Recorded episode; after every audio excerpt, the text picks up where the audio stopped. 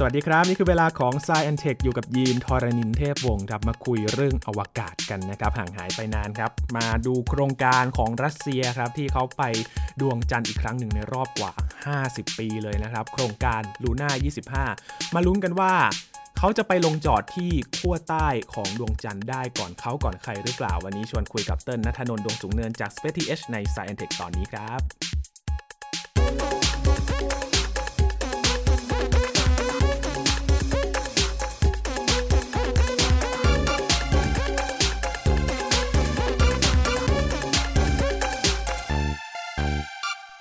หลายๆ คนคงจะโฟกัสไปที่โครงการจันทรายาน 3 นะครับ กับความพยายามอีกครั้งหนึ่ง เพราะว่าจันทรายาน 2 เนี่ยไปลงจอด แต่ว่า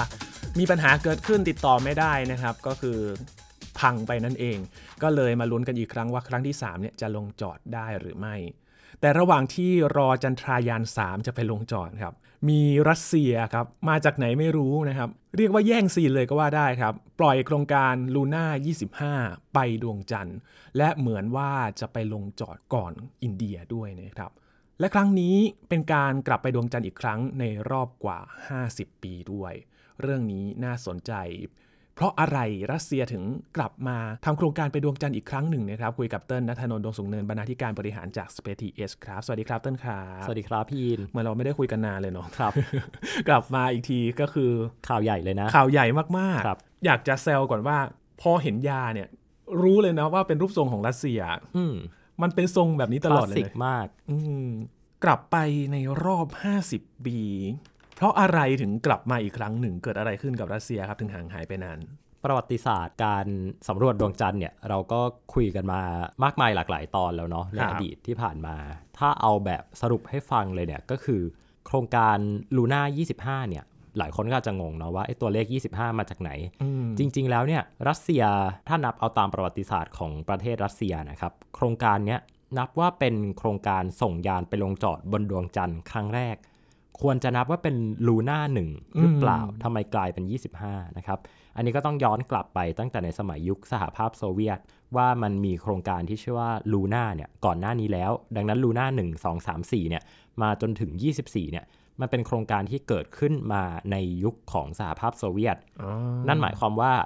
ภาพที่เราเห็นนะฮะในยุคของสงครามเย็นเนี่ยที่สหรัฐอเมริกากับรัสเซียนะฮะหรือว่าสหภาพโซเวียต เขาแข่งกันส่งยานไปลงดวงจันทร์เออไอสงครามอันเนี้ยมันเกิดขึ้นมาแล้วมันก็จบลงไปแล้วอืมแล้วมันก็จบด้วยการที่สหรัฐอเมริกาประสบความสำเร็จในการลงจอดบนดวงจันทร์ใช่ไหมครับครับอ่าแล้วก็รัสเซียเองก็ไม่ประสบความสำเร็จนะครับ ส่งตัวยานที่เป็นลงจอดได้เท่านั้นอืมพอหลังจากนั้นเนี่ยหลังจากที่สหรัฐอเมริกาเขาชนะการแข่งขันไปดวงจันทร์แล้วเนี่ย ดวงจันทร์ก็กลายเป็นเหมือนกับดินแดนที่ ถูกทิ้งร้างอะ่ะไม่มีใครไปสนใจ ไม่สนแล้วเพใช่ราะฉันครับชนะแล้วเขาชนะแล้วนะครับ ทุกประเทศก็มุ่งเป้าไปสำรวจดาวเคราะห์ในระบบสุริยะแทนที่นะครับ ไม่ว่าจะเป็นดาวพุธดาวศุกร์ดาวอังคาร ดาวพฤหัสบดี ไปจนถึงดาวเนปจูนพลูโตเนาะในตอนนั้นครับ ดวงจันทร์มันก็เลยเหมือนกับไม่มีใครสนใจอีกแล้ว เป็นทางะฮะผ่านเฉยๆเลยเป็นเนาะทางผ่านเฉยๆ แต่จะบอกว่าไม่มียานไปดวงจันทร์เลยไหม ก็อาจจะไม่ใช่อืมอาจจะมีไปบ้างแต่ว่าไม่ได้เป็นภารกิจหลักที่ไปลงจอดนะครับครับยานอวกาศที่ไปลงจอดบนดวงจันทร์เนี่ยหลังจากลูน่า24 ของรัสเซียนะฮะลูน่า24 เนี่ยคือไปลงจอดในปี 1976 นะครับ ซึ่งก็คือนานมากเลยมากเนาะมากตอนนั้นก็เรียกว่ายุคอพอลโลอะ จะเรียกว่ายุคอพอลโลก็ได้นะคครัรับบ ก็มีจีนที่ในปี 2013 เนี่ยเขาส่งยานช้างเอ๋อช้างเอ๋อ3ไปลงจอด อันเนี้ยก็เป็นข่าวใหญ่ตื่นเต้นมาก แต่ว่ามันมีเหตุผลอย่างหนึ่งครับที่ทำไมจีนถึงได้ส่งตัวยานฉางเอ๋อเนี่ยไปลงจอด เพราะว่าในตอนนั้นเนี่ยมันมีประวัติศาสตร์หนึ่งที่ มันมีไทม์ไลน์มาทับซ้อนกันครับก็คือการค้นพบน้ำบนดวงจันทร์อ่าตอนนั้นเนี่ยดวงจันทร์เริ่มกลับมาเป็นที่หมายปองของบรรดานานาชาติอีกครั้งหนึ่ง เพราะมันดันมีประเทศประเทศหนึ่งครับพี่ยีนที่เขาเพิ่งเริ่มพัฒนาเทคโนโลยีอวกาศ แล้วเขาก็ตั้งเป้าว่าเขาจะส่งยานไปลงดวงจันทร์ให้ได้อืมประเทศนั้นก็คืออินเดียนั่นเองอ่าจันทรายาน1ตอนนั้นเนี่ยในปี 2007 อินเดียประสบความสำเร็จ ในการส่งจันทรายานหนึ่งไปโคจรรอบดวงจันทร์ ไปแค่โคจรอย่างเดียวอืมแต่สิ่งที่เขาเจอเนี่ยมันกลับเปลี่ยนมุมมองที่พวกเรามีต่อดวงจันทร์เลยก็คือ เขาสามารถที่จะไปยืนยันการมีอยู่ของน้ำในรูปแบบของน้ำแข็งนะครับ บนพื้นผิวของดวงจันทร์ได้อืมดังนั้นมันก็เลยหมายความว่าภารกิจสำรวจอวกาศหลังจากนั้นเนี่ยมันจะพุ่งเป้าไปที่ การสำรวจดวงจันทร์เพื่อค้นหาน้ำแล้วอืมเพราะว่ามันไม่เคยถูกค้นพบมาก่อนเนาะในยุคครับอพอลโลไม่ได้มีการพูดถึงน้ำบนดวงจันทร์เลย หลังจากนั้นหลังจากที่อินเดียเนี่ยส่งยานไปนะครับในปี 2007 ปี 2008 เนี่ยนาซาก็เอาบ้าง ส่งยานชื่อว่า Lunar Reconnaissance Orbiter ไป หลังจากนั้นเนี่ยช่วงประมาณปี 2010 เป็นต้นมาเนี่ยดวงจันทร์ก็เลยกลับมาเป็นสถานที่ยอดฮิตอีกครั้งหนึ่งสำหรับการสำรวจอวกาศ ก็เลยไม่แปลกใจครับว่ารัสเซียเองเนี่ยที่เคยทำตัวโครงการลูน่า24 เอาไว้เนี่ยก็จะกลับมาทำตัวลูน่า25 ต่ออืมถ้านับการไปดวงจันทร์แบบอ่าถ้าสหรัฐอเมริกาเนี่ยจะเป็นคนอือหือแรกที่ไปเหยียบบนพื้นผิวดวงจันทร์เนาะแต่ครับถ้าดูอดีตสหภาพโซเวียตก็คือ เป็นยานลำแรกที่ไปแตะใช่พื้นใช่ไหมใช่ครับเป็นประเทศแรกที่ประสบความสำเร็จในการทำเขาเรียกว่าเป็น soft landing คือการลงจอด โดยที่ตัวยานเนี่ยยังอยู่ในชิ้นเดียวกันอยู่อ่าแบบคือไม่ได้นุ่ๆไม่ได้นะตกระเบิดนะฮะแต่ก่อนหน้านั้นเนี่ยมันก็จะมีตกแต่ว่าค่อนข้างจะ hardcore หน่อย ใช่ครับ แต่ว่าสหภาพโซเวียตเนี่ยต้องบอกได้เลยว่าพอเขากลายร่างมาเป็นสหพันธรัฐรัสเซียเนี่ยในปัจจุบันเนี่ยตั้งแต่ปี 1991 เป็นต้นมาเนี่ยหลายคนอาจจะมองว่า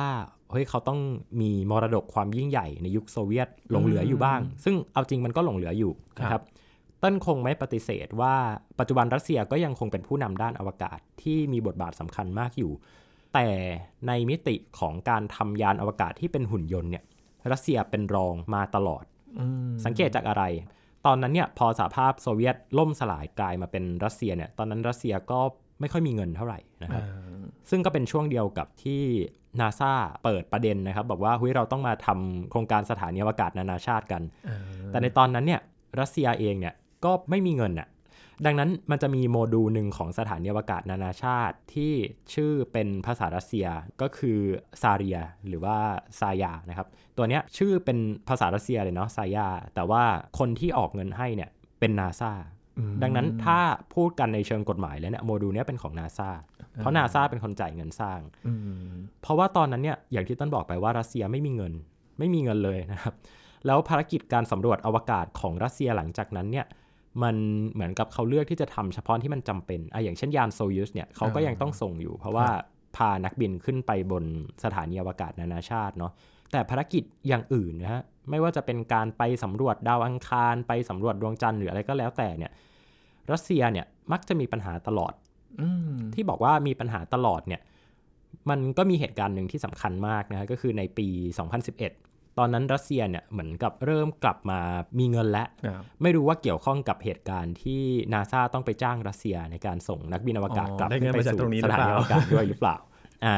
ก็ตอนนั้นรัสเซียก็โอเค ฉันพอมีเงินแล้วอืมก็ไปทำโครงการใหญ่ ชื่อว่าโครงการ f o r b o s Grant f o r b o s เนี่ยมันเป็นชื่อของดวงจันทร์ของดาวอังคาร ดังนั้นภารกิจนี้เนี่ยก็น่าจะเดากันไม่ยากว่ามันคือการส่งยานอวกาศไปเพื่อไปลงจอดบนดวงจันทร์ของดาวอังคารนะครับ ซึ่งเอาจริง ๆ มันไม่เคยมีใครทำมาก่อนนะ มันฟังดูแล้วมันยากมากเลยนะ คือไม่ได้แค่ไปลงจอดบนดาวอังคาร แต่ไปดวงจันทร์ของดาวอังคาร แล้วรัสเซียเองเนี่ยเขาก็ยังตั้งเป้าว่าไม่ได้ไปแค่ลงจอดเฉยๆ แต่เขาจะเก็บตัวอย่างกลับมาที่โลกด้วยโอ้คือเป็นภารกิจแบบ sample return ตอนนั้นรัสเซียก็ระดมวิศวกร ระดมนักวิทยาศาสตร์ ระดมทุนก้อนใหญ่มา เพื่อมาทำโครงการ f o r b o s Grant ตัวนี้ แต่ว่าจะเรียกว่าโชคไม่เข้าข้างหรือว่ายังไงดี เพราะว่า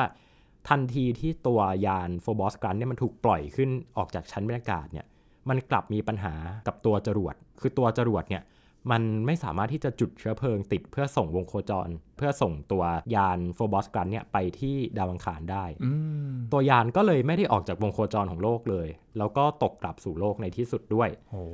ทำให้ในตอนนั้นเนี่ย เรียกได้ว่ารัสเซียเหมือนกับใจไม่เหลืเสีอยอะไรเลยเนาะแล้วอะลงทุนไปเยอะด้วยแหละ เพราะว่าไปใช่ครับดาวอังคารก็ไม่ใช่น้อยๆพูดถึง sample return เนี่ยไปดาวอังคารนี่อืมเป็นงานใหญ่ที่โอ้ตอนนี้ก็ยังไม่งานใหญ่มีมากใครทำได้เลยนะยังไม่มีใครทำได้นะครับ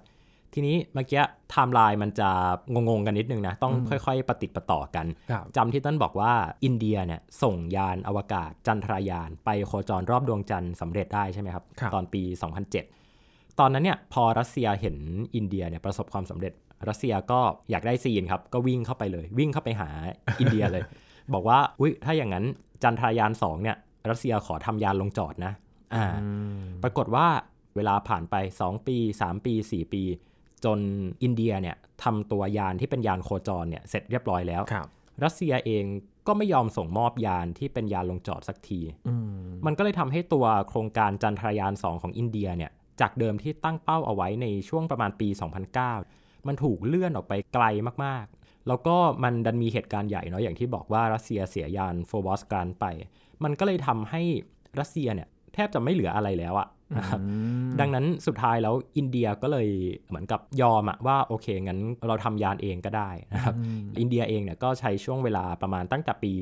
2012 เนาะที่เริ่มมีความชัดเจนว่ารัสเซียไม่น่าไหวแล้วเนี่ยในการพัฒนาตัวยานจันทรายานขึ้นมา ก็ได้ปล่อยจริงๆเนี่ยก็คือในปี 2019 ที่ผ่านมาที่ไปลงจอดแล้วก็เกิดข้อผิดพลาดเนาะไม่สามารถที่จะส่งสัญญาณกลับโลกได้ ซึ่งก็น่าจะเดาได้ว่าตกกระแทกพื้นผิวดวงจันทร์นะครับอันนี้เนี่ยมันเป็นประวัติศาสตร์ที่มีความเกี่ยวข้องกัน แล้วมันอยู่ในไทม์ไลน์เดียวกันนะครับทีเนี้ยมันก็เลยเป็นเหตุผลว่าทำไมเนี่ยรัสเซียถึงได้ต้องกลับมาทำลูน่า25 เพราะว่าของเดิมเนี่ยจะพูดว่าลูน่า25 มันควรจะไปแทนที่ยานวิกรมของอินเดียก็ได้ ก็เลยเป็นเหตุผลว่าทำไมลูน่า25 ถึงได้กลับมาอีกครั้งหนึ่งครับแล้วรัสเซียเองเนี่ยก็ใช้เวลาค่อนข้างนานหลังจากที่จะเรียกว่าโดนอินเดียเท หรือว่าไปเทอินเดียดี ก็ไม่รู้ไม่รู้เหมืไม่อนรู้กันว่าใครเทใคร เอาเป็นว่ารัสเซียก็มาพัฒนาลูน่า25 ของตัวเองเนี่ยแล้วก็มาได้ปล่อยในเวลาที่ไล่เลี่ยกันกับภารกิจจันทรายาน3นะครับ หมายความว่าอินเดียเนี่ยเขานำรัสเซียไป 2 ภารกิจเลยนะ2ไทม์ไลน์เลยนะ เพราะว่ามันไม่ใช่ว่า Luna 25 เนี่ยมาเสร็จพร้อมกับจันทรายาน 2 จันทรายาน 2 เนี่ยเสร็จไปตั้งแต่ปี 2019 และแค่บังเอิญว่ามันลงจอดไม่สำเร็จนะครับ ก็เรียกว่าสัปดาห์เนี้ยมันจะเกิดเหตุการณ์ที่น่าจะเป็นตัวตัดสินแล้วล่ะ ตัวตัดสินที่มันมีเรื่องราว มันมีประวัติศาสตร์ที่ดำเนินมาเนี่ยเป็นเวลานับทศวรรษเลยกว่าจะมาถึงจุดนี้ได้ ก็รอดูกันแล้วกันว่ามันผลจะออกมาเป็นยังไงครับอืมตอนนี้เนี่ยถ้าเราดูจริง ๆ แล้วเนี่ยขั้วใต้ของดวงจันทร์ก็ยังไม่ได้มียานที่ไปจอดตรงนั้นสำเร็จ ใช่ครับอืมจากเดิมที่เราเคยคุยกันไว้ตั้งแต่ปีก่อนเลยเนาะว่าปีเนี้ยน่าจะเป็นปีที่ยานอวกาศไปลงจอดบนดวงจันทร์เยอะที่สุด ปรากฏว่าปีเนี้ยนะครับปี 2023 เนี่ยก็เพิ่งจะมีฮากุโตะอาของญี่ปุ่น แต่ก็ไม่ประสบความสำเร็จ ก็มีอีก 2 ชาติเนี่ยตามมา ก็รอดูครับ แต่โหเรียกได้ว่ามันคงยากกว่าที่คิดแล้วล่ะ เพราะว่าเหนื่อยเนอะมันก็เป็นสิ่งที่เราพูดกันมาตั้งแต่ปี 2021 มาจนถึง 2022-23 แต่ว่าปัจจุบันก็ยังไม่มีใครที่ไปลงจอดได้สำเร็จสักทีหนึ่งก็จะมีแต่จีนนี่แหละช้างเอ๋อที่ส่งไปทีไรก็ประสบความสำเร็จนะฮะพอถึงอีกประมาณสัปดาห์หนึ่งเนาะไม่ถึงสัปดาห์ด้วยซ้ำที่จะลุ้นว่าจะลงจอดได้หรือไม่ของทั้งสองอันเนี่ย เทียบกับระยะเวลาการปล่อยยานของจันทรายาน 3 ปล่อยช่วงกลางเดือนกรกฎาคม แต่ว่าลูน่า25 เพิ่งปล่อยมาไม่นานนี่เอง แต่ว่าไปถึงช่วงเวลาเดียวกัน แสดงว่าวิถีโคจรหรือว่า trajectory เนี่ยไม่เหมือนกัน แน่นอนอยู่แล้วครับลูน่า25 เนี่ยปล่อยวันที่ 10 สิงหาคมปี 2023 ครับ ในขณะที่จันทรายานเนี่ยเขาปล่อยวันที่ 14 กรกฎาคม 2023 คือห่างกัน 1 เดือนเลยนะนะครับ แต่ว่าลูน่า25 เดินทางไปถึงก่อน เพราะว่าวิธีการโคจรของลูน่า25 เนี่ย มันคือการพุ่งตรงไปยังดวงจันทร์ คือมีการตีโค้งเล็กน้อย ในขณะที่จันทรายานของอินเดียเนี่ยเขาจะใช้วิธีค่อยๆไต่ระดับเข้าไป ค่อยๆ จุดจรวดเพื่อเร่งความเร็ว ซึ่งมันก็มีหลายสาเหตุที่ต้องเป็นแบบนี้หนึ่งก็คืออาจจะเพื่อเช็คตัวอุปกรณ์นะครับวิศวกรจะได้มีเวลาตรวจสอบอุปกรณ์ทั้งหมดว่ามันสามารถใช้งานได้ดีตามปกติหรือเปล่า อีกเหตุผลหนึ่งก็คือเรื่องของการทำ trust optimization หรือว่าการทำให้การพ่นตัวเชื้อเพลิงไอพ่นออกมาเนี่ย มันเกิดประโยชน์สูงสุด แล้วมันเหลือน้ำมันเพื่อไว้ใช้ในการลงจอดคุ้มค่าบนที่สุดดวงจันทร์ได้เยอะที่สุด ซึ่งวิธีการนี้เนี่ยเราก็เคยคุยกันไปแล้วละว่ามันเป็นวิธีที่ค่อนข้างฮิตเลย ในหมู่ของยานอวกาศ รุ่นใหม่ๆ เพราะว่ามันมีเรื่องของเชื้อเพลิงเข้ามาเกี่ยวข้อง แล้วก็ตัวจรวดนำส่ง ทั้งที่จริง ๆ แล้วเนี่ยตัวจรวดนำส่งของอินเดียเองเนี่ยก็ถือว่าไม่แย่เลยนะ ถือว่ามีพลังมากพอที่จะสามารถทำมูนช็อตได้ด้วยซ้ำอะนะครับ แต่ว่าก็ต้องบอกแหละว่าตัวอินเดียเองถ้าจะพูดกันจริง ๆ ก็เขาก็ยังคงเป็นรองด้านการทำจรวดอยู่นะครับ จะสังเกตว่าตัวภารกิจหลายภารกิจของอินเดียเนี่ยก็ไปให้ ทางด้านของประเทศอื่น เช่น เคยมีให้รัสเซียปล่อยให้ด้วยนะครับอ่าแล้วก็เคยมีให้ญี่ปุ่นปล่อยให้ด้วย ก็แชร์ๆกันไป แม้ว่าช่วงหลังเนี่ยอินเดียจะปล่อยเองซะเยอะ แล้วก็กำลังพัฒนาตัวจรวดรุ่นใหม่อะนะครับ ที่สามารถที่จะส่งคนได้ด้วยนะฮะก็อันนี้ก็พัฒนาอยู่เหมือนกัน ครับ ช่วงที่ใช้เวลานานๆ แต่ว่าไปเซฟพลังงานช่วงลงจอดเนี่ยเหมือนเป็นการกันไว้ก่อนเนาะเพราะว่ามันจะมีปัญหาใช่เรื่องการลงจอดตลอดเลย แล้วก็เชื้อเพลิงบางทีก็ไม่พอบ้างใช่ครับ ก็เลยไปเซฟตรงนั้น รอบที่แล้วเนี่ยที่มันพลาดเนี่ยนะฮะก็มีนักวิเคราะห์หลายคนพยายามไปวิเคราะห์ว่ามันเกิดจากอะไรนะครับ เพราะว่าทางอิสโรหรือว่าหน่วยงานด้านอวกาศของอินเดียเองเนี่ยก็ไม่ได้มีการบอกเหตุผลมาตรงๆอะนะครับบ้างก็บอกว่าเป็นคอมพิวเตอร์ซอฟต์แวร์ที่มันทำงานผิดพลาดอะนะครับ อันนี้ก็ยิ่งเป็นสาเหตุแหละว่าทำไมยานอวกาศที่ไปลงบนดวงจันทร์เนี่ยมันจะมาพลาดในช่วงลงจอดทั้งนั้นเลย เพราะมันเป็นช่วงที่ยากที่สุด แล้วรัสเซียเนี่ยลูน่า25เนี่ย รัสเซียเอง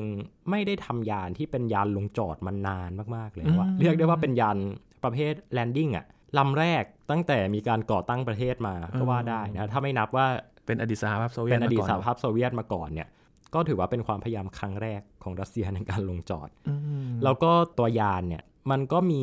การออกแบบบางส่วนที่เป็นมรดกตกทอดมาจากในยุคของสหภาพโซเวียตด้วย ไม่ว่าจะเป็นตัวระบบลงจอดหรือว่าการออกแบบนะฮะครับคือตัวยานลงจอดของรัสเซียเนี่ยอดีตเนี่ยที่ในที่ผ่านมาในประวัติศาสตร์เนี่ยอัตราความสำเร็จมันก็ไม่ได้สูงมากด้วยอืมดังนั้นก็ยิ่งเป็นที่น่าจับตามองมาก ๆ เลยว่าจะลงจอดได้สำเร็จหรือเปล่า โอ้โหหลายๆ คนคงลุ้น เพราะว่าจุดอื่น ๆ ที่เคยลงจอดกันอะมันสำเร็จ แต่ทำไมขั้วใต้มันถึงยากกว่าจุดอื่นโอ้อันนี้ต้องบอกว่าเป็นเรื่องของการออกแบบองค์โคจรด้วยนะครับ แต่จะพูดอย่างนั้นก็ไม่ถูกซะทีเดียว เพราะว่าคนอื่น ๆ ที่ว่าเนี่ยมันคือแค่สหรัฐกับจีนไงๆเออคือถ้าเกิดว่าสหรัฐเนี่ยไปทดลองลงจอดที่บริเวณขั้วใต้จริงๆเนี่ย เขาอาจจะทำสำเร็จก็ได้เออออืมซึ่งมีหลายโครงการที่รอซึ่งก็มีอยู่อีกหลายโครงการที่กำลังจะมา แต่ว่าก็ต้องอย่าลืมว่าเป็นโครงการที่เป็นเอกชนทำดังนั้นเทคโนโลยีเนี่ยก็เป็นเทคโนโลยีของเอกชน บริษัทอย่าง a s t r o b o t i c หรือว่าบริษัทที่เป็นบริษัทคู่ค้ากับ NASA ที่ได้รับทุนให้พัฒนายานไปลงดวงจันทร์เนี่ยล้วนแต่มีเป้าหมายในการไปลงบริเวณขั้วใต้ของดวงจันทร์ทั้งนั้นอืมอย่างรัสเซียเนี่ย พอใช้เทคโนโลยีที่มันเป็นมรดกตกทอดมาเนาะความเก่าของมันมันจะเข้ากับความทันสมัยได้ไหมอะอันนี้ต้องแอบบอก ซึ่งก็เป็นความเห็นส่วนตัวด้วยว่าจริง ๆ แล้วอุปกรณ์วิทยาศาสตร์บนลูน่า25 เนี่ย น่าจะมีน้อยมากๆ คือคืออะไม่ไม่น่าจะแหละ คือมันมีน้อยมากๆ เราก็ไม่รู้ด้วยว่ามันจะนำไปสู่การค้นพบอะไรหรือเปล่า เพราะว่ารายชื่อของอุปกรณ์เนี่ย มันเป็นสิ่งที่มันมีอยู่แล้วอะบนพื้นผิวของดวงจันทร์ แล้วก็น่าจะเป็นงานวิทยาศาสตร์ที่จริง ๆ แล้วสามารถทำบนวงโคจรก็ได้ คือมันไม่ได้หวือหวาเหมือนกับจีนที่มีการทำ sample return เนาะไปเอาตัวอย่างกลับมาที่โลก หรือว่ามีการส่งตัวโรเวอร์ขนาดใหญ่ หรือว่ามีการส่งหมีน้ำหรือว่าเอาพืชไปปลูกนะเอาต้นฝ้ายไปปลูกเนี่ยคือมันไม่ได้มีอะไรที่หวือหวาในลักษณะนั้น เพราะว่ามันมีเหตุผลอยู่ มันมีเหตุผลก็คือตัวรัสเซียเองเนี่ย อย่างที่เราทราบกันดีว่าเขาแทบจะไม่ยุ่งเกี่ยวกับประเทศอื่นแล้ว โดยเฉพาะในกลุ่มยุโรป จากเหตุการณ์ความขัดแย้งรัสเซียยูเครน มันก็เลยทำให้ตัวยานของรัสเซียเนี่ยลูน่า25เนี่ยจากเดิมที่มันเคยจะมีอุปกรณ์วิทยาศาสตร์จากประเทศพันธมิตร โดยเฉพาะในฝั่งยุโรปเนี่ยต่างฝ่ายก็ต่างถอนตัวออกไปหมด จากเดิมจะมีของสวีเดน จะมีของอังกฤษ จะมีของประเทศต่างๆ มาติดเยอะแยะเต็มไปหมดเลย กลายเป็นว่าตอนนี้อุปกรณ์บอลลูน่า25 เนี่ย มันเป็นแค่อุปกรณ์ของรัสเซียเจ้าเดียวอืมแล้วด้วยธรรมชาติของภารกิจในลักษณะนี้อะนะฮะ มันต้องอาศัยความร่วมมือเยอะ เพราะว่าประเทศที่เป็นประเทศที่ทำยานเนี่ยเขาก็จะลงเงินไปกับตัวยานอวกาศใช่ไหมประเทศอื่นก็มีหน้าที่มาขอพื้นที่ payload ก็นับว่าเป็นความร่วมมืออะไรกันไป คืออแต่ละประเทศก็จะมีหน้าที่ของตัวเอง แต่ลูน่า25 เนี่ยกลายเป็นว่ารัสเซียเดี่ยวๆเลย ฉายเดียวเลยใช้เดี่ยวเลยเออ ก็เป็นผลพวงมาจากสงคราม เป็นผลพวงมาจากสงครามด้วย แล้วก็เป็นผลพวงมาจากการที่รัสเซียแกไม่เคย deliver หรือว่าไม่เคยส่งงานให้กับประเทศไหนได้ตรงเวลาเลยอ๋อด้านอย่างเช่นจันด้านทราอวยานกาศใช่โอ้จันทรายานเนี่ยจันทรายานเนี่ยอย่างที่บอกไปว่าตัวแลนเดอร์เนี่ย ควรจะเป็นลูน่า25อ่าแต่ก็ปรากฏว่าอ่าทำไม่ทันเกิดเหตุการณ์อะไรก็ว่าไปจนอินเดียเนี่ยก็ไปเริ่มต้นทำสำเร็จ ดังนั้นถ้าเปรียบเทียบกันแฟร์ๆเนี่ยสมมติว่าเป็นลีกฟุตบอลนะหรือว่าเป็นลีกมวยเนี่ยครับจริง ๆ แล้วเนี่ยรัสเซียกับอินเดียเนี่ยเขาอยู่ในชั้นเดียวกันนะเขาอยู่ในคลาสเดียวกัน เขาอยู่ในสถานการณ์เดียวกันว่าเขาเพิ่งเริ่มต้นแล้วเขาเริ่มต้นด้วยตัวเองจริง ๆ ดังนั้นจะไปเปรียบเทียบกับ สหรัฐอเมริกาหรือว่าจีนที่เขาโหทำสำเร็จมาเยอะมากๆแล้วว่าอาจจะยังไม่ได้ แต่มันก็เป็นข้อสังเกตหนึ่งที่หลายคนมองข้ามไปด้วยนะว่า เออที่ผ่านมาเนี่ยวงการอวกาศของรัสเซียเนี่ยวงการที่เป็นการทำยานที่มีคนนั่งกับการทำยานอวกาศหุ่นยนต์เนี่ยมันแยกกันเลยอะ มันไม่ได้ไปด้วยกัน มันไม่ได้ไปด้วยกันเลยอะ่ะมันมีความย้อนแย้งกันตรงนี้มาก แล้วก็หลายคนไม่ค่อยสังเกตตรงนี้เท่าไหร่ เพราะว่ามองว่าโอเค รัสเซียอาจจะเป็นประเทศหนึ่งใน 3 ประเทศที่สามารถส่งคนไปอวกาศได้จริง ๆ แต่ว่าเรื่องของการส่งยานอวกาศยานหุ่นยนต์เนี่ยรัสเซียพลาดมาตลอดนะฮะอย่างที่บอกเหตุการณ์โฟบอสกรันนะครับอีกบทพิสูจน์หนึ่งที่รัสเซียมีโอกาสจะพิสูจน์ตัวเองได้ ก็คือโครงการ ExoMars แต่ ก็อย่าลืมว่า ExoMars ถูกยกเลิก ไม่ใช่ถูกยกเลิกสิถูกเลื่อนไปอย่างไม่มีกำหนด ก็คือรัสเซียเนี่ยก็จะไม่ได้มีเครดิต จะไม่สามารถเคลมอะไรได้อีกต่อไปแล้ว ที่เหลือเนี่ยจะต้องเป็นตัวเขาล้วนๆเลยก็ตามด้วยสถานการณ์ด้วยการแสดงออกในทางการเมืองด้วยนะเอาใช่จริงๆ มันก็เลยทำให้จำเป็นต้องเป็นภาพแบบนี้ ความตลกก็คือพี่ยีนคิดว่าลูน่า25 เนี่ยจีนแคร์หรือเปล่า สายหัวเลยตอนนี้ จีนเองก็อาจจะแคร์นิดหน่อยอ่าเพราะว่าอย่าลืมว่าเขามีความร่วมมือด้วยกันก็คือ ILRS หรือว่า International Lunar Research Station ที่เป็นทีมนานาชาติจะทำแข่งกับ Artemis ใช่ไหมครับครับ แต่ว่าจีนเองเนี่ยโอ้โหไปลงดวงจันทร์นับครั้งไม่ถ้วนแล้วลงบ่อยมากเลยนะครับ เดี๋ยวฉางเอ๋อภารกิจใหม่ก็มาอีกแล้ว ปีหน้าเดี๋ยวก็มีฉางเอ๋อไปอีก แต่รัสเซียเนี่ย ก็ยังอยู่ในจุดที่ยากลำบากในการแค่จะส่งยานไปลงดวงจันทร์เลยอะ่ะดังนั้นก็ต้องดูท่าทีของจีนเองด้วยว่าเอ้ยในเมื่อ performance ของรัสเซียเนี่ยมันแย่